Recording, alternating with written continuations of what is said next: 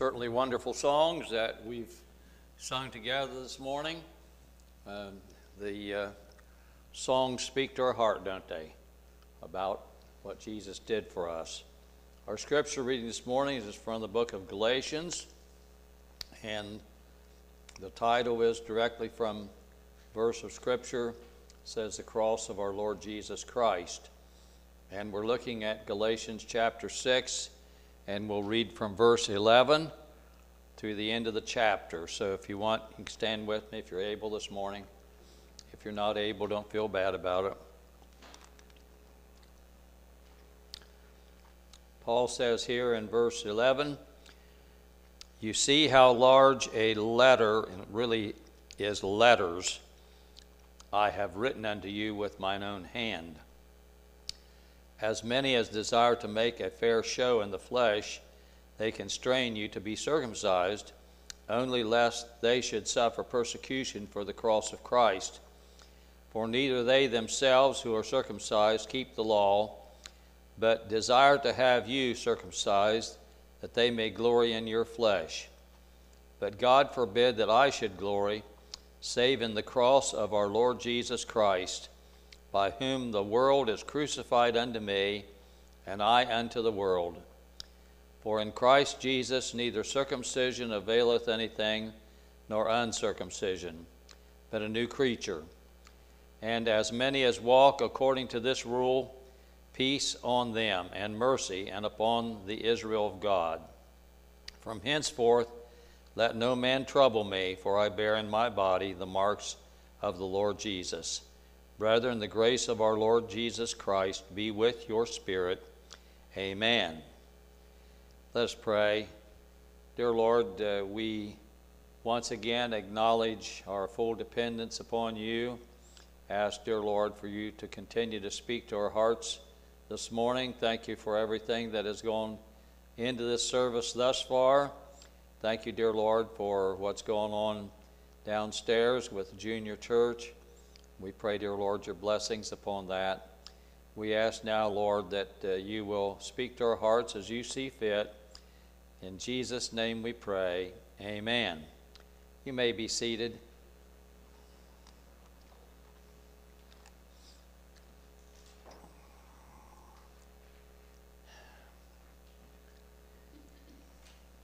As we know, when we read the book of Galatians, uh, Paul is dealing with a problem in the book of Galatians. And that problem was uh, people departing from a life of faith in Jesus Christ. And there were those that had come into the area of Galatia. Uh, Galatia was a territory, an area, uh, not a city. And so it's a location, a a, as it were, a, an area, and uh, they were following what when Paul had come and preached salvation by faith uh, through the grace of our Lord Jesus Christ. They had come and they were teaching that uh, that is good, but you need something else because uh, what you have uh, is not sufficient. You need, you need to be following the law of Moses. And so they were called Judaizers, uh, which goes to those that kept the law, those who followed the law of Moses. And so they were making inroads into the lives of these people and making them believe that what they had to do was to receive the, the rite of circumcision, uh, the surgical procedure that uh, has been followed over the years in many cases, uh, was a sign for the covenant that was given to Abraham from God, that his descendants were to practice that. And so uh, the scripture says that they were saying, uh, to these people and telling the men that they needed to follow this, uh, that they needed to show that they were really the, believers in Abraham and in the covenant. And if they did this, then they would, they would be real Christians. And uh, so Paul was very uh, upset with what was going on when uh, he learned what was happening in this area of Galatia. And so he wrote this letter, this epistle to them. If you look back at the first part of the book of Galatians, sometimes uh, a little, just a little review helps it solidify it in our minds, settled in our minds what was going on. Um, Paul establishes the fact that he's an apostle in verse 1, uh, that God has made him an apostle, and uh, that uh, this establishes his, his authority to speak to them. Um, and so he sends them greetings, he, he wishes them grace and peace, and uh, uh, he talks about Christ who uh, himself was delivered for uh, our sins, that he might deliver us from this present evil world, according to the will of God and our Father. Uh, and he glories in verse 5 uh, To whom be glory forever and ever. He glorifies the Lord. And then in verse 6, uh, he says, I marvel that you are so soon removed from him that called you into the grace of Christ unto another gospel. So they are preaching something else other than what Paul has come and established as the doctrine of Jesus Christ, that they needed to trust Him fully, put their faith in Him, and that when they did that, they were children of God and they were on their way to heaven. Um, Paul says this is not another gospel, uh, but there be some that trouble you, and they would pervert the gospel of Christ. So, uh, saying that this is something better, this is something uh, that is needed, an addendum to the gospel, that if you have this, then you're really going to be right. Uh, Paul says that's not so. Paul says that they're actually trouble. They are troubling you with what they are teaching. Um, but though we or an angel from heaven preach any other gospel unto you than that which we have preached unto you, let him be accursed. Let him be cursed. Uh, he, let him bear judgment for what he is doing because he's leading you astray.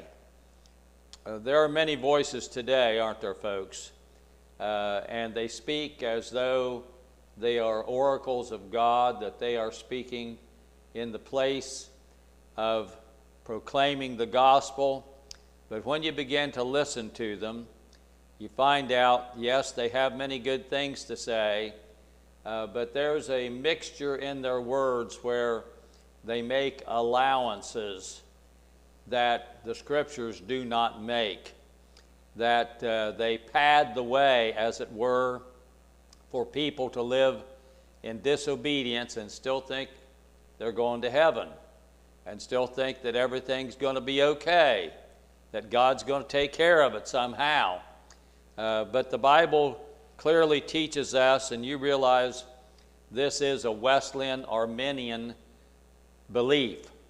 Uh, John Wesley believed that you could lose your salvation. There are people today that preach and teach. Uh, once you are in the grace of God, you can't get out of it. Uh, you can lose fellowship, they'll say. But once a son, always a son, is what they'll say. You can't get unborn.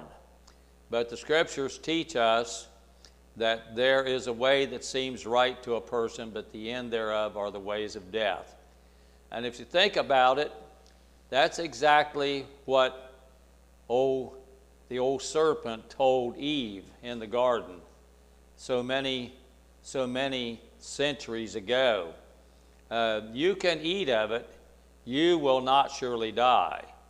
Isn't that the same thing that is being taught today to many people that you can, you can go ahead, you can stray from the path, but you'll not pay the consequences for it. It'll be okay because God is never going to cast you off because you are His forever child and He has a covenant with you. Remember the covenant that He had with the people that He led out of Egypt and the promises that He gave them. But when they departed from the truth, when they did things that were against the will of God, judgment fell on them. And you have to have a pretty wild imagination to think that when they fell, uh, for instance, when Moses was on the mount getting the Ten Commandments and came down, uh, they had already strayed from the way of God, and many were put to death at that time. Uh, would take a pretty strong imagination to think that uh, they were put to death because of disobedience and somehow uh, they just went right to heaven because God just overlooked it and said, It's all right. It doesn't matter. Uh, I'm going to take care of you eternally, anyhow. You know, there are those that believe that even of the Old Testament, that with all that he did and how he died in a state where he had consulted with a witch, which he had, uh, the scripture says, he had tried to purge them out of the land. But when he departed from the Lord and was seeking some kind of information about a battle he was about to enter into there on Mount Gilboa, uh, and that he said, Find me, find me a find me a person that can tell me what's going to happen. They said, Well, you know, his servant said, You know, you purged them out of the land. You have cleansed the land of them. Uh, but we do know where there is one. Uh, so they indicted themselves, didn't they? They hadn't really done their job, and they took him to find out what that witch at Endor had to say. And the scripture says that she revealed some things to him, and those things appear to have been demonic, inspired. Uh, because, of, as I've said before, the demons can look at what's going on and what, what's coming to pass, and they can, they can look at the words of Scripture and they can know some things that way, although they do not have the knowledge of God. And the scripture says that Saul went on and he died as it was forecast he would die there on Mount Gilboa. There are those that would say he went right to heaven, that it was all okay. Whatever he did, his backslidings, it was all okay. You have to watch, folks. You have to watch what is being preached and what is being said. Sometimes it is said so smoothly Sometimes it is said with such reason that you think, certainly this must be the truth. And you know, as I'm preaching to you this morning, there are people in the pulpit. I think of one in particular, you've probably heard this before, that this person, though a preacher, will not talk about hell, will not, will not talk about judgment, because those are negatives. And you have to have a positive, a positive spin on things. And this person is leading thousands with smooth talk and with cunning words, but he is committing the sin, what do we call? The sin of omission, isn't he? Because he's not preaching the whole counsel of God. And God will certainly hold him accountable for, for that. We cannot pick and choose what we want to accept out of the Word of God. It is the Word of God, and it is to be proclaimed. So Paul said, Yes, they say they're preaching another gospel. They're, they're preaching something that is an addendum, an added on, something that's going to make things better. My friends, whenever it goes in the opposite direction of full faith in Jesus Christ, then it is wrong. And so, Paul says here in this last part of Galatians, and he has addressed many things in the book of Galatians, a short book, but he has, he has been to the point in telling them that he is disappointed in what they've done, that some of them have, have gone into the practice of accepting Jewish laws and rules, and that he is not pleased with them doing that, that they have, they have actually walked away from Jesus Christ. Uh, how, how can that be uh, that uh, they would, Paul would tell them so forcefully um, that, that, they, that they walked away? a lot of preachers wouldn't do that today, would they? Um, Paul says uh, in verse 21 of chapter 2 I do not frustrate the grace of God. Uh, for if righteousness come by the law, then Christ is dead in vain. Jesus didn't have to die on the cross then. If you can just keep the law that was given in the Old Testament, uh, you, you, do not, you do not have a reason for Jesus coming and dying on the cross. Uh, and so, uh, the scripture tells us that uh, Paul was very forthright with them uh, and told them what the truth was uh, that they had to they had to follow Christ entirely. Uh, he spells out the problem with them trying to keep the law. So uh, when he speaks to them here in verse 11, I want to explain a couple things to you.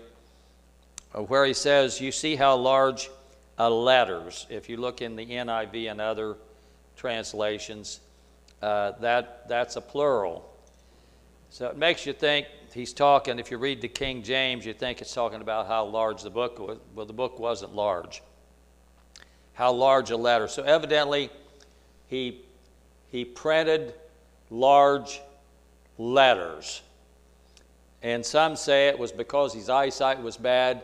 Others say it was like at this point he wanted to emphasize. So he used larger letters like you would on a poster to get their attention. Uh, some say that he didn't, he didn't, he wasn't the scribe for the whole book, that he used others, and he took the, he took the stylus at this point and began to write. Uh, so that's neither here nor there. It's not important to me whether he used the scribe or whether he penned the whole book himself.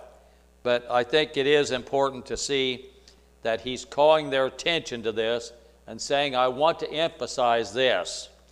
Uh, as many as desire to make a fair show in the flesh, they are the ones that have infiltrated and they're trying to pull you away from the gospel. And that's what he says. They're saying that you have to follow the law of Moses in order to please God.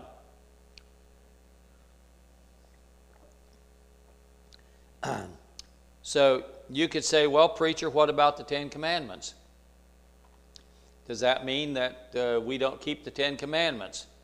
Remember that Jesus taught us that all the commandments are fulfilled in the law of love. Jesus didn't tell us not to follow the Ten Commandments, but we don't follow them for salvation, do we? we follow them because we're moral and because Jesus taught us to be moral in our lives. And so the law of love is one that teaches us that we do follow the law as much as possible in order to get along with people that are around about us, in order to glorify God. And so he says these people that are trying to influence you, uh, they can't, they don't keep the law, but they're trying to make you a convert to follow them so they can brag about it. Uh, but Paul says, God forbid that I should glory. And perhaps a better word there for us to understand this that God forbid that I should boast. When we say the word glory, we might not understand exactly what Paul's saying. God forbid that I should boast about anything in my life, anything that is so seemingly uh, of utmost importance, except in the cross of our Lord Jesus Christ, by whom the whole world is crucified unto me, and I unto the world. Now we know that the cross in itself is, is insignificant. It's because of what happened on that cross, isn't it? It's because Jesus died on that cross. I read some time ago that uh, early on in Christianity, there were those that were selling pieces of wood for large amounts of money, and they said this was part of the cross that Jesus died on. Uh, would you like to have a piece of the cross that Jesus died on? That would be something to set up and look at, wouldn't it? Uh, in things that, that we collect. Uh, but that, wouldn't, that would be insignificant. And of course, many of those things were fraud. Uh, probably most of them, if not all of them, were fraud. Uh, that people were just trying to make money. See, they had scams back then too, just as we have scams today. And they're trying to make us think that, you know, this is a value and this is something that uh, we should buy into. So uh, the cross, the cross itself uh, is insignificant. It's just because Jesus died on that cross. I worked with a man, uh, his name was Bill, and his last name's not important. Uh, but uh, uh, he said, he said it, it, was just a piece of wood, don't mean anything. He said, You sing songs about the old rugged cross on a hill far away, an old rugged cross. Said, That old, old cross don't mean anything. Well, it does, doesn't it? Because that's where our blessed Savior suffered for our sins. And so the cross takes on a significant significance. And you know today that when uh, atheism begins to overtake the land, uh, whether, whether it was uh, overseas or whether it's America, what do they do? They want to take the crosses down, don't they? You hear that. They want to go in and destroy the crosses uh, because it's a symbol of our faith that we believe Jesus died on the cross for our sins. And we believe that it's because of that that we have one that cared for us and loved us and took our sins to a place where they would be forever forgiven for, for out and taken out of our lives. So Paul says, I'm going to boast. I'm going to glory. I'm going to boast in the cross of Jesus Christ, because the whole world is crucified unto me, and I unto the world. So something happened for Paul too when Jesus died on that cross, and when Paul took Jesus as his personal Savior. That meant that the world no longer held its charm and its beauty as far as Paul was concerned. Uh, it could not any longer charm him into doing things that were against God and against God's will. And so uh, Paul says, The world was crucified to me, and I was crucified to the world because of what Jesus did on the cross. Um, he says, that the rules that they follow, circumcision or not following circumcision, is, does not matter. What really matters is being a new person in Jesus Christ. And he talked about that uh, when, he, when he spoke in Corinthians in chapter 2 Corinthians chapter 5 verse 17. If any man be in Christ, he is a new creature or a new creation. Old things are passed away, behold all things are become new. I testified to a young man this week. Um, I asked him, you know, about church and things like that. He didn't know much about church, hadn't, hadn't been taken to church. His, uh, he told me about some rough, rough things that he had been through, and I don't want to go into any, detail about any of that. But he had had some bad experiences, and I said, Well, you know, uh, the Bible teaches that Jesus can deliver you. Jesus can deliver you. Jesus can come into your life and make you new.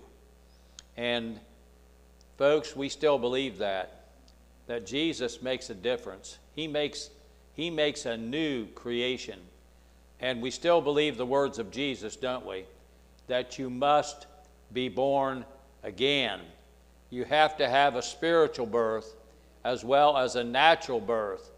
If you don't have the spiritual birth, then you're certainly going to be outside the kingdom of God. But you can be born again, you can be born anew, born from above, and you can know the difference that Jesus makes. I do not know how that takes place, but I know when I found Jesus as my Savior, He made me a new person. And I know I experienced that by faith in Him, that He came and made me new. So, the cross today, yes, many times people wear the cross and it may be meaningless. Um, I, I had a new I had a new medical person, and uh, when that medical person came into the examination room, that person had a cross uh, on a necklace. And uh, so, you know, we got acquainted a little bit and so forth and so on. And so I said to that person, I said, Does that cross hold any significance to you? And they said, Yes, it does. Yes, it does. They believed in Jesus. They had their faith in Jesus Christ. Yeah, like Reverend Young said this morning, it was an ugly thing back when the church was, er, was new. Jesus, Jesus' death on the cross, nobody would have been wearing a cross back then, would they? Because it was a bloody, ugly thing, a, ter a terrible thing. If Jesus if they hadn't, if they hadn't determined to take Jesus' body down so that their feast day would not be ruined, Jesus would have suffered like many others with infection because some lingered for days on the cross. And it gets sickening to even think about what people saw as people hung on those crosses. But you think about how putrid the cross could be. Jesus was taken down soon. He was only there for the one day. But think of the flies that would swarm. Think of, think of the infestation that would take place. Terrible, terrible things. It wouldn't be something you'd want to wear as, as a token on uh, a necklace or whatever.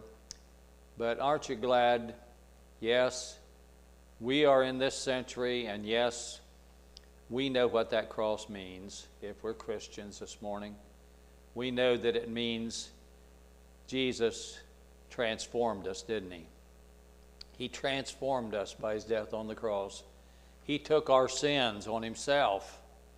And now the sins that we had were transferred to him. He died in our place. We know that. That makes the cross a thing of beauty to us to say Jesus suffered and died because he loved us and because he was buying our, our redemption on Calvary. And so it takes that significance. It takes the significance that we have been set free. The old sins that held us, folks. And, and I was telling that fellow I was witnessing to, Jesus is able to break those habits. He's able to work in your life. He's able to defeat things that have defeated you. And so, all the problems that people go through, and, and you know how, how terrible some lives become. Um, I, I kind of like crime shows, maybe you do too. Um, some of them I just get tired of because it's the same old, same old trash. uh, people, people get themselves into a jam, and then something happens because they're in a jam, and uh, and so then then the law gets involved, and you know it's all tracking down. You say, well, you know, you you opened the door for the trouble, and now you've got the trouble uh, so a lot of times I just flip it to another channel. Uh, uh, you know, maybe you watch Andy Griffith. I get tired of Andy, but uh, you know something that's maybe a little a little less uh, intense or violent or whatever. But aren't you glad that Jesus breaks every fetter? That's one of our songs, folks. Jesus breaks every fetter, every chain, like he did that demoniac he can, he can take the chains off and set the prisoner free. I'm glad that we have transformation in Jesus. I'm glad that we have freedom in Jesus. I'm glad that He sets us free from the bondage of sin and Satan. And I'm glad that He does forgive sin. Even after we have found Him if we go away from Him, we believe that backsliders can come back and they can be forgiven. Uh, doesn't mean that people always forgive them, but Jesus does forgive. And yes, we see this in the life of Peter, don't we? And Peter gives us great, great solace, great hope, because if Peter was so high and he crashed so hard, and denied the Lord, then we can come back too when we fail, can't we? And we can ask the Lord to forgive us. And, you know, uh, some people say, well, I don't believe that. Well, you don't have to believe it, but the Bible says it. It says if we confess our sins, He's faithful and just to forgive us our sins and to cleanse us from all unrighteousness. I heard Adrian Rogers tell about uh, a young guy that got saved, and the devil was just hounding him and telling him, You're not forgiven. Uh, those sins are still there. You're, he didn't take them away. And uh, he said that uh, he was, he was uh, on the couch and, and just kept hounding him like, like the devil was under the couch and he was all around. And, and so he took his Bible and opened it up and laid it on the floor where he thought maybe the devil was under the couch. He said, There, devil, it's opened up. Just read it for yourself. Said, My sins are cast in the sea of God's forgetfulness. Well, you know, you can get kind of graphic and kind of down to brass tacks, as they say, to say, Yes, we are forgiven, and it's because Jesus took our sins. Every one of them, he took to the cross, and we are set free. We are forgiven because of him. Yes, Paul goes on to say, Let no man trouble me. Uh, that seems kind of strange, doesn't it? Let no man trouble me. Uh, because I'm a veteran. I've got marks on my body. Paul had been beaten. Paul had been stoned. Paul had been shipwrecked. And I'm not sure with Galatians now. I don't think he'd been shipwrecked yet for Galatians. This was, this was, I think, before that time when he was shipwrecked. But he said, I've been stoned, I've been beaten. I bear in my body the marks where I have suffered for the cause of Christ. Paul spoke with authority. And my friend, I speak with authority this morning because I stand here called by God and I'm proclaiming the Word of God. It does not mean that I'm infallible, but it does mean as long as I'm proclaiming the Word of God. And God is speaking through His Word to your heart that you can say, Yea and Amen. That is true. That is right. That is what the Scripture says. And so, yes, we do have forgiveness. We do have remission of sin. We do have freedom. We are made new in Jesus Christ. Nobody else can do that. I praise God for that this morning. Will you stand with me?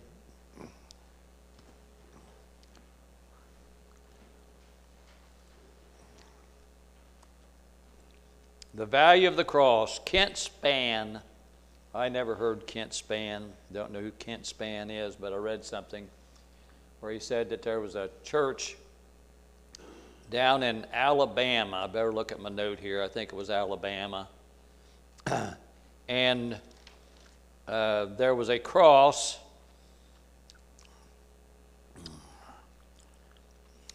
I'm looking here to see if I'm right. No, it was Arkansas, Little Rock, Arkansas. There was a 14 foot bronze cross, weighed about 900 pounds. It was stolen from Calvary Cemetery in Little Rock, Arkansas. Sounds like a pretty cross, doesn't it? But thieves backed a pickup truck up there, evidently, and cut that cross off of its base and hauled it off. They never got it back, trying to figure out what happened to that cross. They figure that it was probably cut up and sold for scrap. All that bronze sold for scrap. But you see, whatever they did with that physical cross, they didn't realize the value in the real cross, the cross of Jesus Christ, that sets the prisoner free, that makes us new people, that gives us cause for rejoicing, that causes us to bow down and say, Yes, it was on that old rugged cross that Jesus made the difference. It's on that old rugged cross. That's my that's my declaration of liberty that Jesus died in my place. And that's my great blessing that I have been set free from sin, set free from the power of the world and the flesh, and that I can live for God. Praise His name this morning. As we wait for a moment, if you have a need of prayer, we'd be glad to pray with you. I know everybody here this morning values not just the symbol of a cross, but the cross itself and what Jesus did for us. And Paul said, I'm going to boast. I'm going to boast about what Jesus did for me. That's a good thing to boast about, folks, that Jesus took our sins on himself. Anybody have a need of prayer this morning, wants to raise a hand? You're welcome to do that. Lord, thank you for this time together this morning. We worship you, we praise you. Lord, uh, how we've enjoyed singing the old songs about the cross. And for the insight that Chris Tomlin had when he wrote that about the cross, about your blood running red but our sins being washed white. We thank you for that. Lord, uh, I pray that you'll help us to live in the power of the cross. Help us to be encouraged this morning to hold to the truth and to say yes to the ways of God and turn our back on the ways of the world or any other teaching that would say there's another way. That we are going to hold to the old rugged cross, we're going to hold to the old paths, we're going to be obedient to the Lord. Go with us, we pray this morning. Have your hand upon us. Help those, dear Lord, and concerns that have been already prayed over this morning. Help us to be faithful, to pray for one another, and to think, Lord, as we look around people that are missing, that we'll keep in our prayers and ask, dear Lord, for your special grace and mercy for them to bring them back. Thank you, Lord. In Jesus' name we pray. Amen. You are dismissed.